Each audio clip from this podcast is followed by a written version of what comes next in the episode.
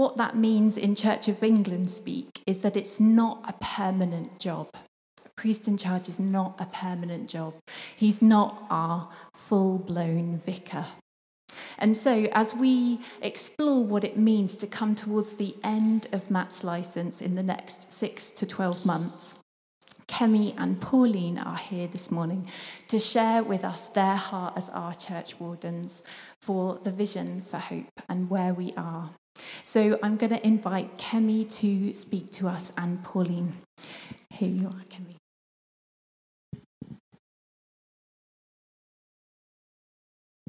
No, not yet. So I'm saying good morning, lovely people. I am one of the church warden, and this is my other warden, Pauline. So I'm him. Today is Pentecost. The topic Matt are giving to us the Holy Spirit, the parish profile, and the new vicar. I will be speaking about the Holy Spirit. Pentecost is just next day. So you are welcome to birthday party because we have to celebrate a new year beginning of the church. When you go to Nigerian party, you take a gift home. So this gift comes from the Bible passage. So the Bible passage. Beatrice and Marie are going to read one of the Bible passages. which is 1 Corinthians 12, 4, verses 4 to 11. At this point in the service, Marie, one of the members of our congregation who is deaf, read to us in BSL from 1 Corinthians chapter 12 verses 4 to 11. So for the sake of the recording, I'm going to read that to us now. There are different kinds of gifts, but the same Spirit distributes them. There are different kinds of service, but the same Lord. There are different kinds of working, but in all of them and in everyone it is the same God at work. Now, to each one of the manifestation of the Spirit is given for the common good. To one there is given through the Spirit a message of wisdom, to another a message of knowledge by means of the same Spirit, to another faith by the same Spirit. To another gifts of healing by that one Spirit, to another miraculous powers, to another prophecy, to another distinguishing between spirits, to another speaking in different kinds of tongues, and to still another the interpretation of tongues. All these are the work of one and the same Spirit, and He distributes them to each one, just as He determines. So, Allah is going the second reading this reading's from Galatians 5, verses 22 to 23. But the fruit of the Spirit is love, joy, peace, patience, kindness, goodness, faithfulness, gentleness, and self control. Against such things there is no law.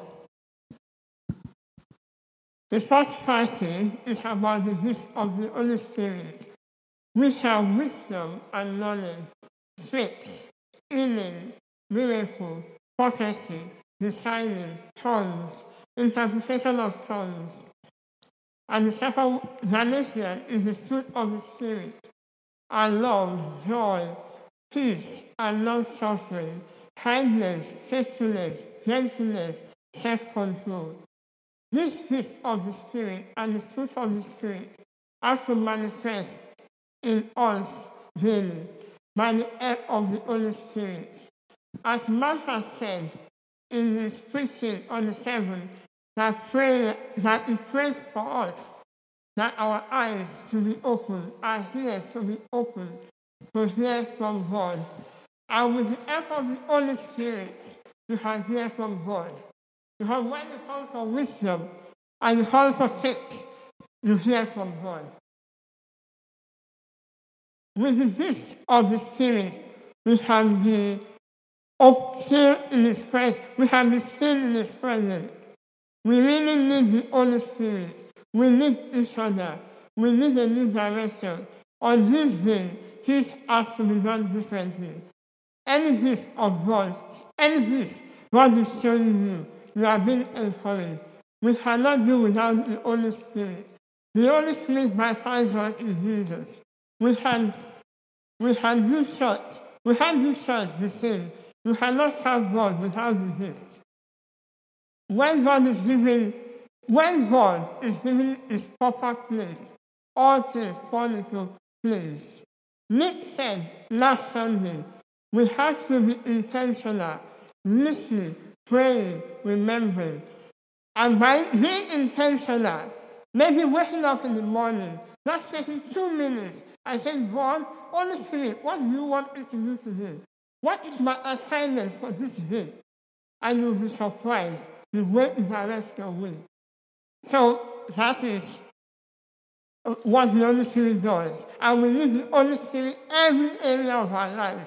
For example, with me, when I go shopping, even at Tesco, I say, Holy Spirit, I want to buy something today. Give me what you want me to buy at my own afford, the way I can afford it, the way you can afford it. And for example, when like 20 years ago, Holy Spirit has been leading me to pray. And I'm, I'm saying, oh, and how can I pray? But God keeps on telling me, you need to pray. And I started walking around the church. And one day I was going shopping. On my way back, I got on bus 47. And a woman said, sit by me. Sit, come and sit by me. I don't know her. And I said, come and sit by me. And I sat by her. And he said, pray for me. Jesus wants me to, Jesus is talking to you. And I said, amen. So you can have an experience with God because we have to be in tune. We have to be listening to God and say, Holy Spirit, guide me today. Even with our children, our husband, our ourselves, we have to say, God, today I want to see you in a new way. And another experience I had, because I work for the manor where I cook. So they invited me to BBC. And I was saying, I don't want to go on the telly. So I decided to put something for what I'm going to wear. So I, on the day I was saying, oh, I want to go to Oxford Circus. And I decided I'm not going the same route. No money, I'll go to Hanley Line, then go to Victoria Line. Then I changed my route. I said, I'll go to Holborn today. And I'll go to Oxford Circus. So when I was in Holborn station, a lady came to me. She said, God is looking after you. I don't know the lady. She said, that's what God is telling her, that he's looking after you. And that was why. So I went to the award and was not on the. And I said, God, you are really with me. So we need the Spirit daily. And for, um, for example, in, in the 1940, they said they take students to the Wesley, where he lives. The Wesley is one of the missionaries, Methodist missionaries. They took out some of the students here and went there on the trip. And one of the students came behind and went and looked around the bedroom. And in the Wesley bedroom, he saw the new plates on the floor. The Wesley, where he was praying. And one of the students went there and knew down. I said, read again. And that student was Billy Graham. So we have to be led by the Holy Spirit. Like Liz said, God may be telling you to do something. We have a new cooker. There is a new cooker in the kitchen. It's looking for something to do, something to cook. Who will use it? So you can start a group. And it's whatever God is leading you to do. It may sound weird, it may sound strange, but God, when you say God you ask me to do it, it will go with you. For example, before I started working at the manor, I know how to cook English food. I how to cook food. But God asked me to go and do the work. But asked me to cook any menu now, I can cook it. With God's help. Not with my help. So, continue, we continue to seek the Holy Spirit. So, John Wesley said, and Billy Graham said, when he was kneeling down on that place, on the leaflet. he said, Lord, do it again. Lord, will you do again, Lord? And will you do again with me? Where do you want God to do it again with you? So where do you want God to do it again with you? So after the communion, we ask the Holy Spirit to fall. So that we ask for the gift for wisdom, discernment, prophecy, whatever he wants to give. Is meant give us the gift, but ask for us. So I'm going to hand over to Pauline. Well, good morning.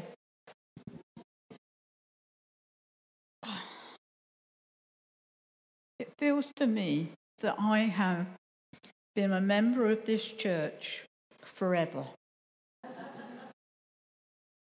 That is why this church is important to me and why and, um, and is one of the reasons I became church warden.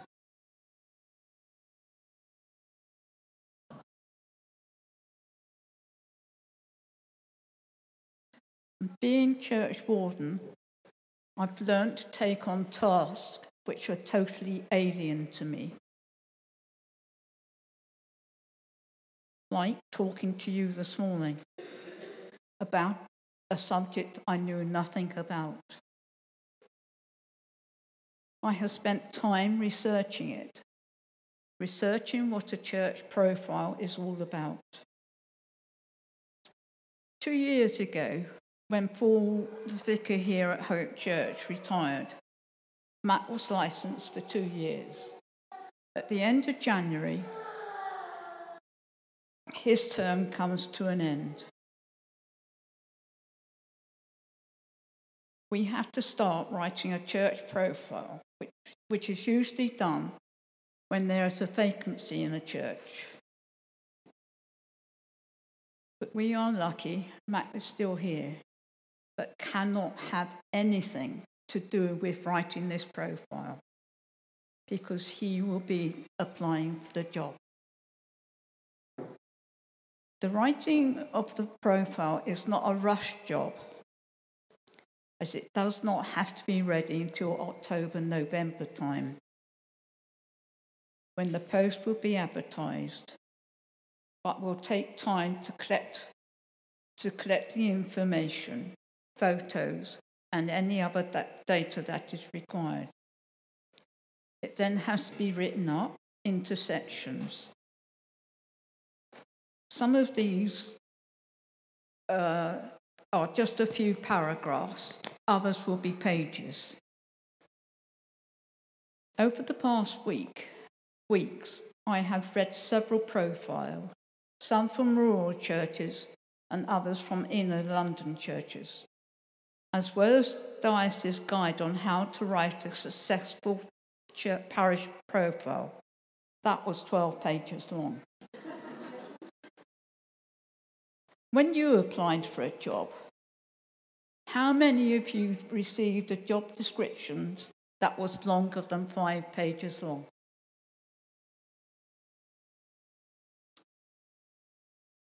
Two, three, four.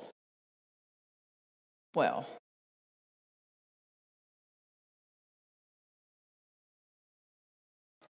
The profiles I have been reading have been 20 plus pages long. So far, we have come up with a list of nine sections. But I'm sure when Kemi and I meet the Archdeacon, Archdeacon next week, these will be increased. As you can see the list of the sections on the screen,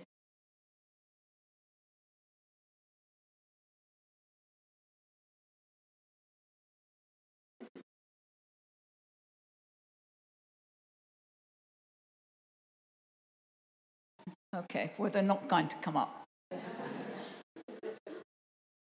we would like your help in answering two of these questions, but using only three words for each question. So we don't want you to dwell on it. We just want you to put down the words as they pop into your heads and somebody will, will uh, then they could then then they would be gathered up at the end by Kemi, Kay, or or you can bring them to myself. Please don't go home without doing this because this is very important part of our, our fact gathering section. If you have any questions at the end, please come and ask and I will try to answer them. Thank you.